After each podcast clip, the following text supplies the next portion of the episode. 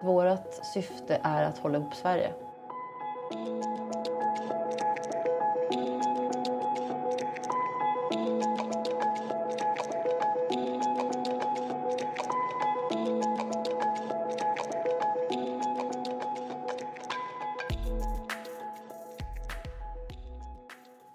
Hej, du lyssnar på Skiftet, en podcast om digitalisering och hållbarhet med mig, Filip Lindvall av Columbus. I det här avsnittet så träffar vi Anna Soltorp, hållbarhetschef på Braflyg. Flyget är en central del i klimatdebatten och i det här avsnittet så skulle jag vilja ge en nyanserad bild av flygets del i klimatdebatten för att hjälpa er som lyssnare att göra ett medvetet val. Anna delar med sig av väldigt intressanta insikter på LinkedIn och det är också så jag har fått upp ögonen för henne. Hon berättar till exempel om att flyget står för ungefär 1,5 procent av koldioxidutsläppen i världen idag medan sociala medier står för över 2 procent och beräknas stå för mer än 5,5 procent på några års sikt. Givetvis handlar allting om en balanserad konsumtion. Att flyga i onödan eller att konsumera sociala medier i onödan är just onödigt. Det här ska Anna resonera mer om i vårt avsnitt. Vi är väldigt tacksamma om du skulle vilja gå in på iTunes och ge oss några stjärnor och skriva en liten kommentar om vad du tycker är bra eller vad vi kan göra bättre i den här podcasten. Har du några frågor eller funderingar eller tips till oss kan du höra av dig på podcast@columbusglobal.com. Jag jobbar på affärsområdet Commerce inom Columbus och vi hjälper våra kunder att digitalisera hela eller delar av kundresan. Vi försöker också hjälpa våra kunder att ha en bra e-handelsaffär samtidigt som vi försöker hjälpa våra kunder att ha en hållbar e-handelsaffär och hitta affärsnytta i att ha en mer hållbar profil. Lyssna gärna på några av våra tidigare avsnitt där vi träffar folk som på olika sätt ger sitt perspektiv på vad hållbarhet är i digitalisering och e-handelsvärlden. Här kommer avsnittet med Anna Soltorp.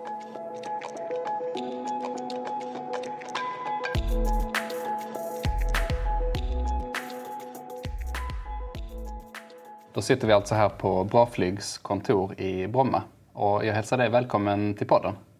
Tack och jag hälsar dig välkommen till kontoret. Nu kan du få berätta lite om vem du är och vad du gör här på Braflyg. Ja, jag heter Anna Soltorp och jobbar som hållbarhetschef på Bra.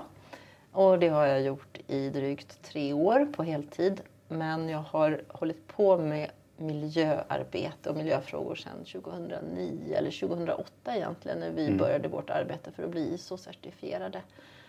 Eh, så att eh, jag har mycket miljöfokus naturligtvis mm. eftersom det är den absolut största delen av vårt, vår förbättringspotential kanske man ska ja. säga. Eh, och jag försöker också titta på andra delar av begreppet. Men som sagt, det blir mycket miljöfokus. Mm. Och eh, flyget är en väldigt central del i klimatdebatten. Eh, och jag tänkte att vi skulle ge lyssnarna en lite nyanserad bild av hur du ser på flyget i hela den här debatten jämfört med andra saker som också påverkar vårt klimat.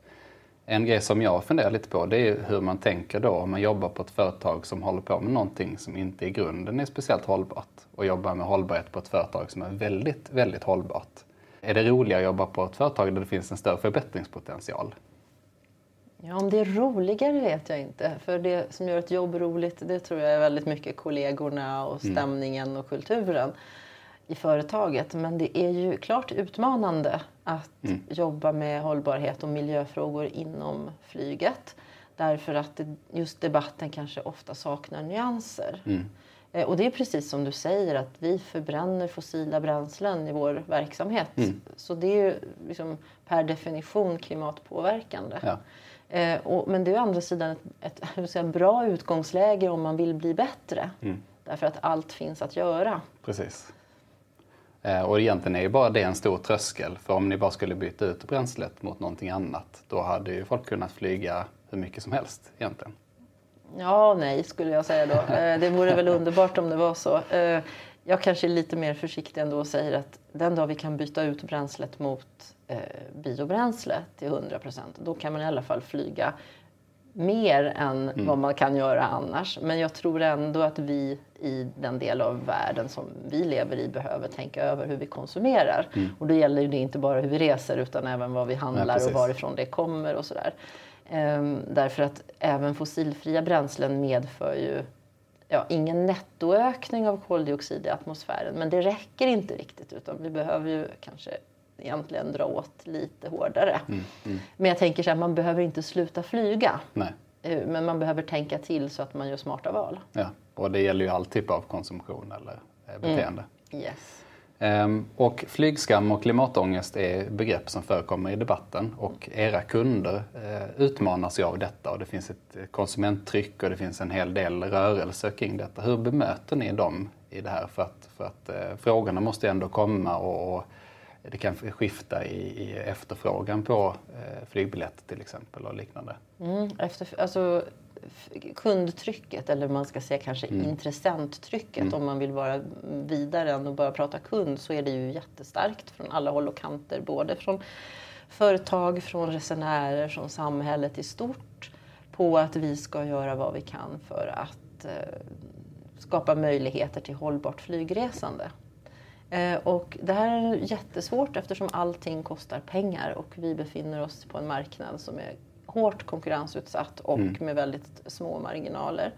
Eh, Så när flygresandet går ner till följd av flygskam så är det klart att det blir ännu svårare att investera. Eh, Och det är ju bland annat för att kunna erbjuda möjlighet till åtminstone fossilfritt flyg som vi har gjort en del initiativ som du nu känner till om Precis. att man kan köpa biobränsle på nätet när man bokar sin biljett och att man kan som företag även köpa biobränsle för alla resor inom företaget och så vidare. Lite nudging. Men eh, liksom, kärnfrågan är ju ändå att vi betalar inte vad det kostar att konsumera. Nej. Eh, I något led egentligen. Nej, men exakt. Och, och våra kunder är uppenbarligen inte beredda att betala 300 kronor extra för biobränsle i någon större utsträckning. För det är det det kostar idag. Vi Jag har- fick ju själv alternativet när jag bokade flygresa nyligen att lägga till biobränsle för hela Ja. resan och det kostade ju mer än flygresan. Och Ja. där blev det ju svårt personligen. Det blev ju en konflikt att ska jag då flyga överhuvudtaget eller ska jag... Eh, ja, och det, det kanske är nå- något eh, statligt som behöver gå in och subventionera det eller görs kanske redan eller man, staten kan inte göra det. Hur, hur ser ni på den biten? Ja, det jag tycker att man borde göra det är att se till så att produktionen av biobränsle kommer igång i Norden ordentligt. Gärna i Sverige då såklart. Och är det efterfrågan som styr det? Ja, det är ju det. Och också tryggheten i hur politiken kommer se ut. För att, ehm, ja, hur, skatte, hur skatter kommer ligga, hur, hur politiken kommer se på eh, den här typen av bränslen som man då kan flyga flygplan på. Ehm, Så att det behövs en långsiktig politik. Det behövs ju styrmedel som inte bara liksom bestraffar utan också lite morötter. Lite, nu, nu när du sitter här idag så vet vi att det finns förslag på att man ska höja flygskatten och att man ska ha ännu flera rutavdrag. Och då kan man ju fundera på lite grann, vad är det för, vad är det för politik då? Liksom, är, det, är det så vi ska rädda miljön eller, eller vad, vad handlar det egentligen om? För flygskatten, jag tycker den känns ganska, den känns lite fel, felsatt eftersom den drabbar ju oftast de som har mindre pengar och det är ju privatpersoner. Ja, Företagen kanske inte bryr sig lika mycket om det kostar en tusenlapp extra att flyga. Sett ur kundperspektivet så har du säkert rätt i det. Den, den bestraffar ju dessutom inrikesflyget som har dubbel flygskatt eftersom det är alla flyg som avgår från en svensk flygplats. Och ni har bara inrikesflyg. Mm. Men framförallt så gör den ju ingen miljönytta för att den är konstruerad helt utan hänsyn till om det är ett bränsleeffektivt flygplan med låga utsläpp eller om det är ett gammalt flygplan som drar väldigt mycket bränsle och därmed släpper ut väldigt mycket koldioxid till exempel. Så att den är ju inte den är inte bra konstruerad och jag har respekt för att det var svårt att göra det här med tanke på de internationella regler som gäller kring just beskattning av flygbränslen och sånt. Det där är lite snårigt. Ja. Eh, Men vi skulle vilja se någon, någon form av styrmedel som också uppmuntrar till omställning. Men vi gör vad vi kan men det, det är svårt att få jätte, jättefina resultat snabbt för att viljan är ganska låg hos våra kunder och vi har inte själva råd att köpa det biobränsle som skulle behövas för att liksom, vi skulle bli till 50% fossilfria i alla fall. Just det. Mm. Mm.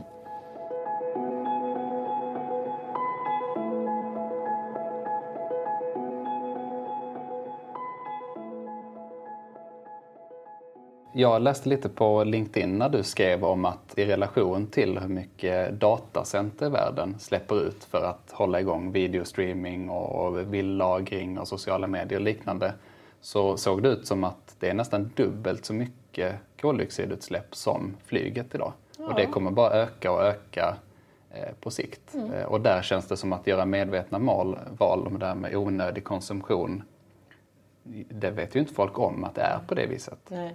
Det är ju ingen som tänker så här, åh jag kanske inte behöver titta på den där filmen om jag ändå bara vill lyssna på ljudet. Eller Nej. jag kanske inte behöver kolla på musikvideon om jag bara vill höra låten. Exakt. Eh, så tänker man ju inte, Nej. för att man har ingen aning. Nej. Och det känns också som att eh, i de kanalerna där folk rör sig så är det lätt att undanhålla den typen av information också. Ja det är det och det Framförallt är det ju jättesvårt för den enskilda konsumenten att sätta sig in i alla dessa komplexa sammanhang som styr, eh, som, ja, men, som, som, styr om någonting är klimatsmart eller inte. Mm. Och då blir det ju lätt att man tar till symbolhandlingar som jag stannar på marken och sen kör man runt i en gammal bil som drar jättemycket och så beställer man grejer från Kina eh, och sen så gör man andra saker men man stannar i alla fall på marken. Va? Mm.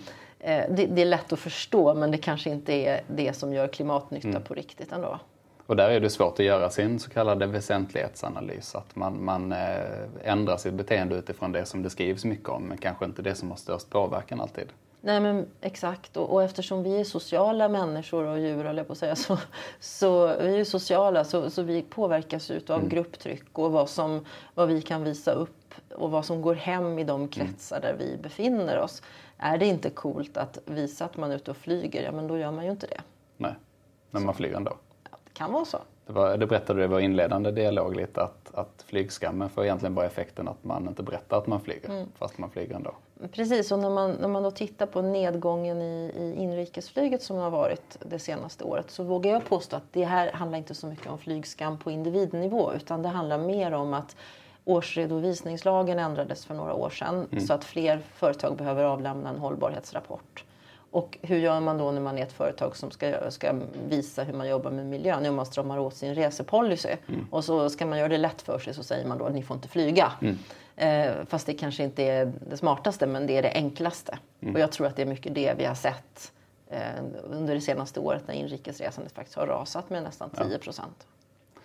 Jag eh, hörde några siffror då från en, eh, en, person som jobbar på ett stort svenskt företag där de berättade att de under ett år hade flugit 160 000 inrikesresor med flyg. Mm. Eh, och där kan man ju tänka att, att ett företag idag kanske skulle kunna undvika några av de resorna med att ha webbmöten och så vidare mm. till exempel. Att I relation till att gemene man kanske vill flyga en resa om året så, så är ju det eh, helt oproportionerligt egentligen.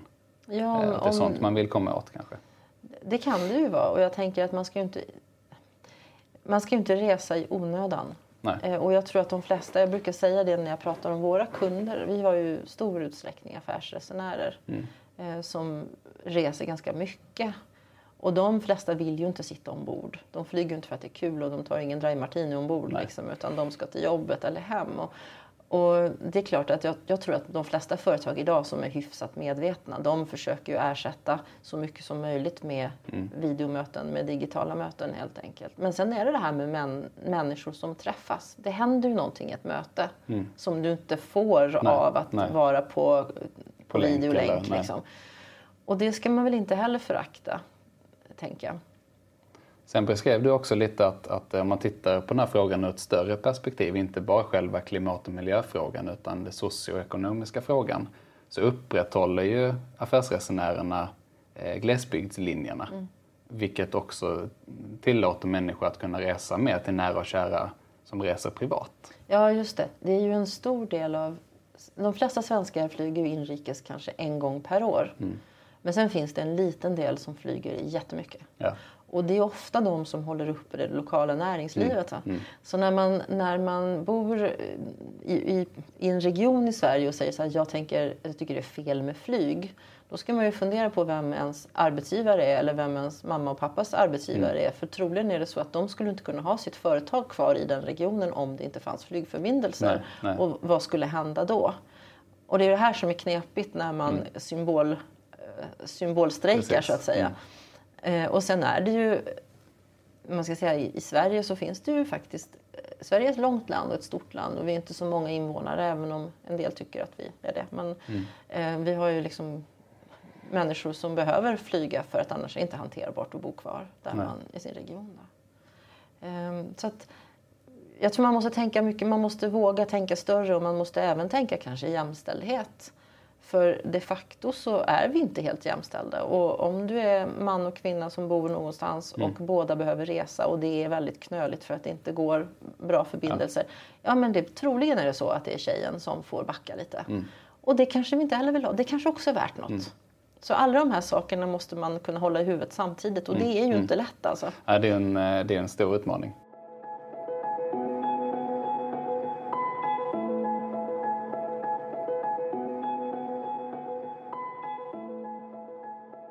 En annan intressant grej som du nämnde handlade just om det här med ehm, eh, investeringar och så vidare. Och nu har ni då fått eh, det som kallas för grön finansiering. Kan du berätta lite mer om det? Ja, vi har ju jobbat under eh, ett par års tid med att byta ut våran, våra äldre flygplan. Vare sig, det här blir lite nördigt kanske, men vare sig det är jetflygplan eller så kallade turbopropflygplan.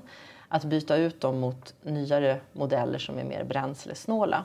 Och det flygplan som vi liksom kommer att ha själva och äga nu, de- heter ATR 72600 och det är alltså en jetmotor som driver en propeller kan man säga så. Ja, det är alltså turboprop. De, är, de flyger lägre än jetplan och det blir alltså inga höghöjdseffekter överhuvudtaget om man vet vad det är. Och det är ju att det blir större klimateffekt om utsläpp sker på högre höjd. Just helt det. enkelt, så kan man säga.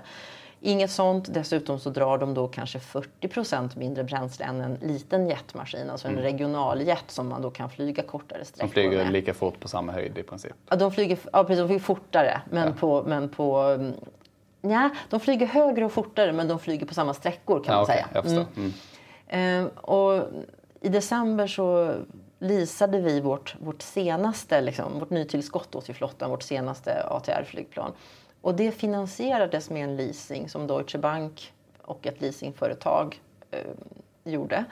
Och den här leasingen lyckades vi få att bli en så kallad grön leasing eller ett Mm. Grönt lån. Och då var vi tvungna att bevisa att investeringen här hade bestående klimateffekter på ett positivt sätt, att det reducerar klimatpåverkan, alltså att det bidrar till besparingar i CO2 men också att det faktiskt med hänsyn till de alternativ som finns i landet är försvarbart att flyga, att göra den här investeringen.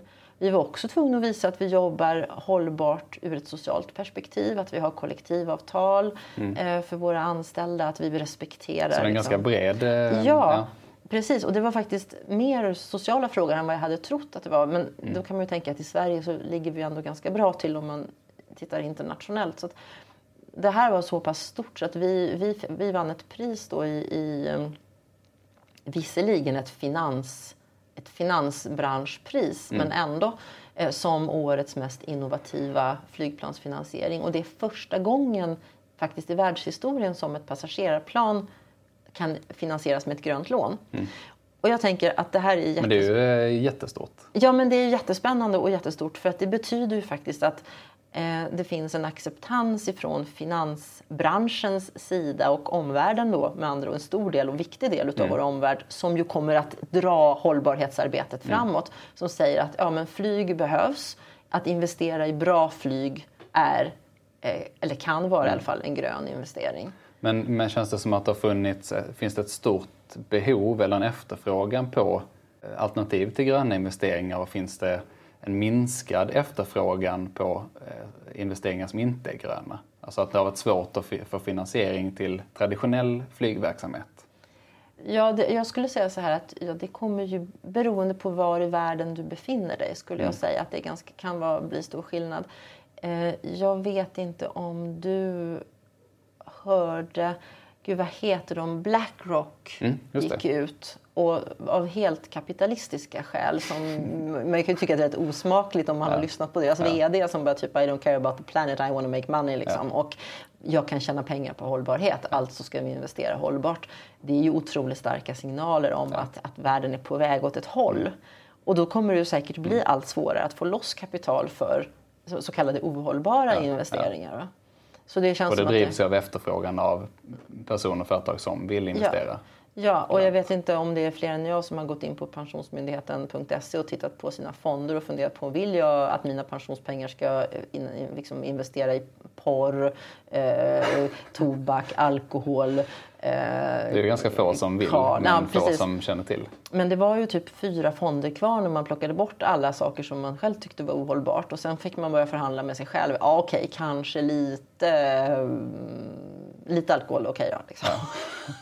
Men så att, så att det, det, det kommer ju hända grejer här tror jag. Och det, Ja. det är nog det som kommer ge liksom, vad ska man säga, stor effekt när det börjar rulla. Mm. Och det är ju konsumenttryck där också. Vill inte vi att våra pensionspengar ska finansiera smutsig verksamhet, då Ja. kommer vi att- välja andra fonder och då blir det läge att ändra sig för flera.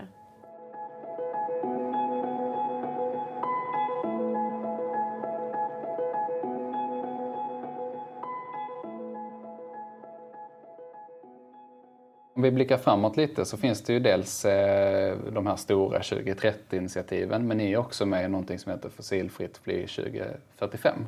Eh, kan du berätta lite hur ni jobbar, hur ni bidrar till 2030 och 2045-initiativen? Ja, jag skulle säga att eftersom vi i princip är ett inrikesbolag, även om vi har några få utrikeslinjer, så är ju 2030, fossilfrihet 2030 är det målet som är vårt övergripande mål.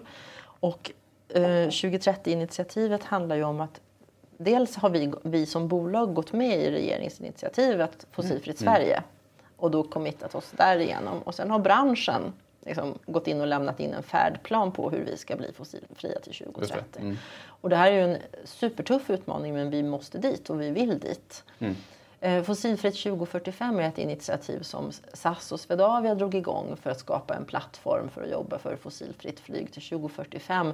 För det är då allt flyg eh, som startar och landar i Sverige ska vara fossilfritt. Även utrikesflyget. Och vi är liksom med i, i, i alltihopa här kan man Ja. säga. För att det här är en, en jag ska säga det, vi måste hjälpas åt. Både branschöverskridande och liksom, i värdekedjan så måste vi på olika ställen i värdekedjan hjälpas åt. För annars kommer vi inte lösa den här utmaningen. Den är så pass stor. Och inom flygbranschen då, är det biobränslet som är nyckeln då till de här målen eller finns det fler teknologier som man tror är på väg? Alltså jag, jag skulle säga att det lättaste, och, eller lättaste, men, men det som kommer kunna ge störst resultat på, på kort sikt, och kort sikt det är väl ändå till 2030, Ja. det är ju biobränsle och tillgång på det man kallar för sustainable aviation fuel. Eh, s- som då täcker lite annat än biobränsle också. Det finns såna här elektrobränslen och lite an- annat spännande sådär. Men att få igång storskalig produktion så att man får en rimlig prisbild på det. Det kommer ju att göra mycket. Men till 2030 innebär det då att man ska kunna erbjuda alternativet biobränsle eller är det att man ska inte ha någonting annat än biobränsle? Eh, målet är ju att man inte ska ha någonting annat än biobränsle. Och det kommer ju ändå bara innebära kanske en 80-procentig reduktion av det fossila ur ett livscykelperspektiv eftersom produktionen ja, och transporten av bränslet gör ju någonting. Och det fossilfria är alltså vad man har i tanken, inte, inte på hela linan. Nej, fast å andra sidan så hela...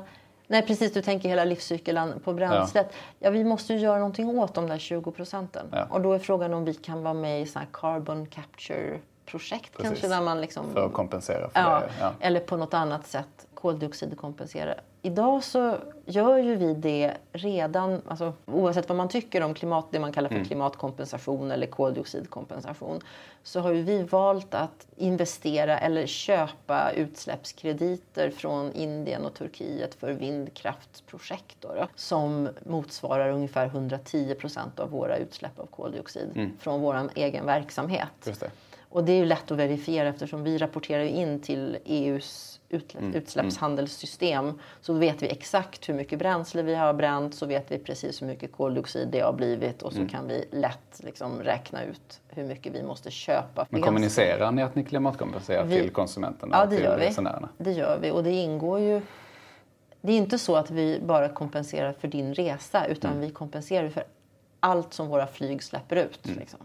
Sen är ju kompensation är ju då väldigt kritiserat utav Mm. vissa.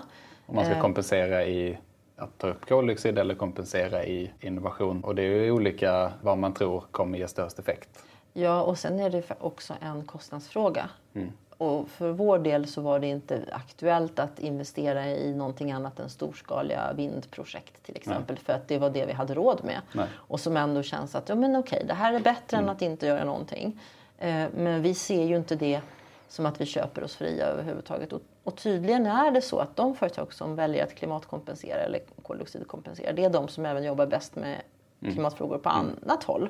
Eh, Så att jag tänker att ja, om man bara gjorde det och sen sket i resten och fortsatte som vanligt, då var det inte så bra. Nej. Men om man aktivt jobbar med att minska sina utsläpp, som till exempel vi har gjort mellan 2018 och 2019, vi kommer att kunna visa en 10% utsläppsminskning. Och den beror dels på att vi har dragit ner vår produktion, vi flyger mindre än vad vi gjorde 2018 därför att marknaden har svängt. Men det är inte bara det utan det beror också på att vi har bytt flygplan och börjat flyga med mer anpassade flygplan. Eh, och det är klart, vi kommer inte göra 10% nästa år, det tror jag inte. Men, men om man gör ett par procent varje år så innan man är, vet ordet av så är man ju liksom betydligt Precis. bättre än vad man var innan. Ja, det fattar ni. Men kommer, kommer det här innebära, när, när man ersätter då eh, vanligt bränsle till biobränsle för att nå det här 2030, kommer det innebära då att flygpriserna blir högre? Eller tror man att eh, produktionstakten och kostnaden för biobränslet kommer att följa med?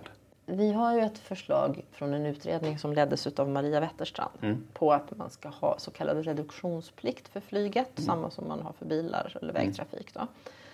Och det skulle ju vara ett bra sätt att göra det konkurrensneutralt.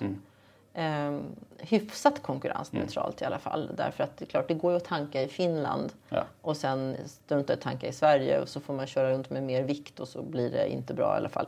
Men det, det där skulle troligen gå att göra på ett hyfsat sätt.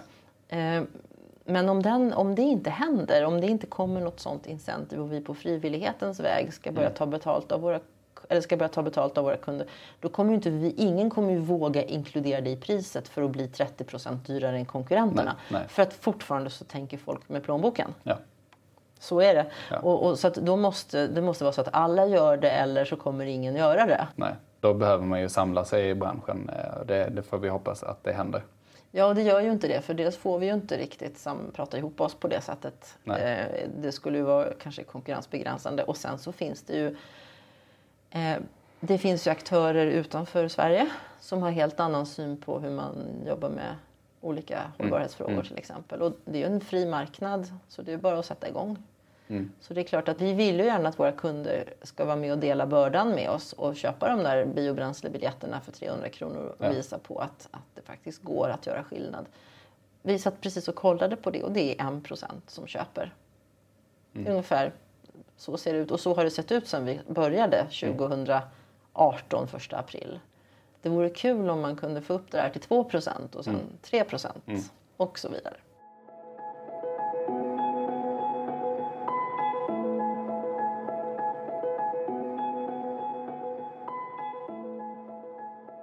Det är intressant om eh, vi har lyssnare då som sitter på företag som, som kanske är företagskunder till er eller skulle vilja bli företagskunder. Då det, kan företaget välja att, att, eh, att biobränsle ska vara på alla flighterna. Ja, det kan man absolut göra. Det vill säga att man kan titta på hur mycket man reser. Och så vet ju vi hur mycket bränsle som går åt så att vi kan räkna ut hur mycket det skulle kosta att eh, säga att som företag så flyger vi till 50% fossilfritt eller till 20% fossilfritt eller till 100% fossilfritt om man nu vill det. Då. Är det någonting man kan göra i efterhand sen? Ja, absolut. Ja. Så att det behöver inte vara så exakt för varje flygning utan man tittar på totalen i efterhand och kan välja hur mycket man vill. Ja, det kan man göra. Mm. Och beroende på hur noga man vill vara så kräver det mer eller mindre detaljstudier av olika linjer och hur beläggningsgraden har sett Mm. ut under året och sådär. Vi har ju valt att jobba med en schablon när vi har som, det som vi har på nätet, att det är Just det. 300 Mm. kronor och då, får man, då täcker det ungefär din resa. Ja.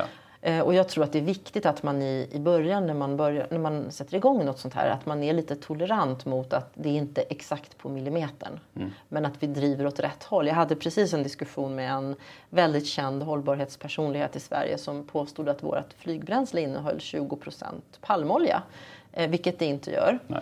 Men det är så symptomatiskt på något sätt att allting måste kritiseras och misstänkliggöras. Och det blir lite tråkigt va? Att man inte kan se, åh vad bra att ni försöker göra någonting här och att ni faktiskt köper bränsle från Finland som ligger närmare än... än Så bara för att man är i flygbranschen så är man by default en, en skurk. Ja, men lite så. Det- så. Så känns det verkligen. Och, och jag, eh, jag försöker som sagt att, att inte prata illa om andra och att fokusera på det vi gör. Men man, jag får ju väldigt mycket negativa kommentarer för alla såna här saker som vi drar igång, alla initiativ. Och är det inte greenwashing så är det något annat fel på det. Så. Men det, vi är inga offer, vi jobbar på det och vi, vi tänker inte ge oss. Vi ska vara fossilfria 2030. Liksom. Ja. Det är målet. Det pratas ju mycket nu om eh, syftesdrivna företag eller purpose-driven eh, och så vidare. Vad, vad är ert högre syfte? Vad, vad ska er verksamhet uppnå för bra i världen? Uh, jag skulle säga att vårt syfte är att hålla ihop Sverige. Det är liksom det övergripande syftet vi har. Att människor ska kunna mötas, att det ska gå att hålla ihop landet. Man ska kunna eh, träffa släkt och vänner, man ska kunna bo och arbeta var man vill inom rimliga gränser. Och sen så gör ni så mycket ni kan för att göra det på ett så hållbart Ja. sätt som det bara går genom att egentligen vara världsledande inom i alla fall vissa delar av hållbarhetsarbetet med grön finansiering och så vidare. Ja, men det är vi nog. Vi har ju varit, vi har varit först med nästan allt. Vi har varit först med att ISO-certifiera oss. Vi har varit först med att göra det möjligt för våra kunder att växla bonuspoäng mot biobränsle. Vi har varit först att låta företagskunder köpa biobränsle. Vi var först med att ha biobränsle på webben. Första gröna finansiering. Och det är klart, vi är ett litet bolag. Så att från det att vi får en idé så kan vi liksom eh, ganska snabbt omsätta den. Det är inte så tröga beslutsprocesser. Har, har det med ägarstrukturen att göra? Att det är lättare att liksom få utlopp för de här grejerna? Så kan det vara. Så kan det vara, men det är också att vi är små om man jämför med de stora flygbolagen. Liksom. Och vi har en väldigt, vi har en nationell marknad med kunder som, tycker, vi säger, som tycker relativt lika eller intressenter som tycker relativt lika. Det är inte så att vi ska ta hänsyn till vad kinesiska kunder tycker och kunder i Qatar och kunder här. Va? Så det kan ju vara enklare för oss. Men sen tror jag faktiskt att vi genuint det låter kanske floskelaktigt, men jag tror att vi brinner för det genuint. Vi vill och ser att vi, vi, vi fyller en funktion i samhället, vi uppfyller ett behov som människor har och då känner vi att det är så himla viktigt att vi gör allt vi kan för att kunna finnas kvar på ett bra sätt och kunna erbjuda en hållbar, ett hållbart flyg helt enkelt. Så hållbart det nu kan bli. Avslutningsvis, eh, har du något tips på en person eller ett företag som vi skulle kunna prata med här i podden som du tycker är duktiga på, på hållbarhet och jobbar för en, en bättre omvärld? Det finns ju många som är duktiga och jag tänker bland annat på Scandic, jag tänker på Max, jag tänker på Samhall. Jag tänker på personer som Parul Sharma som jag faktiskt inte riktigt vet var hon jobbar just nu. Hon är jurist och har jobbat mycket med antikorruptionsfrågor eftersom korruption på ett globalt plan är kanske den största, det största hindret mot att vi ska nå 2030-målen till exempel. Så tänker jag att det är en jätteviktig fråga. Jag tror att någon av dem eh, ska vi undersöka och se om vi kan få med här i podden. Mm, kul! Då tackar jag så hemskt mycket för att du kunde ställa upp här i eh, podden. Det är jag som ska tacka. Tack! Tack, hej!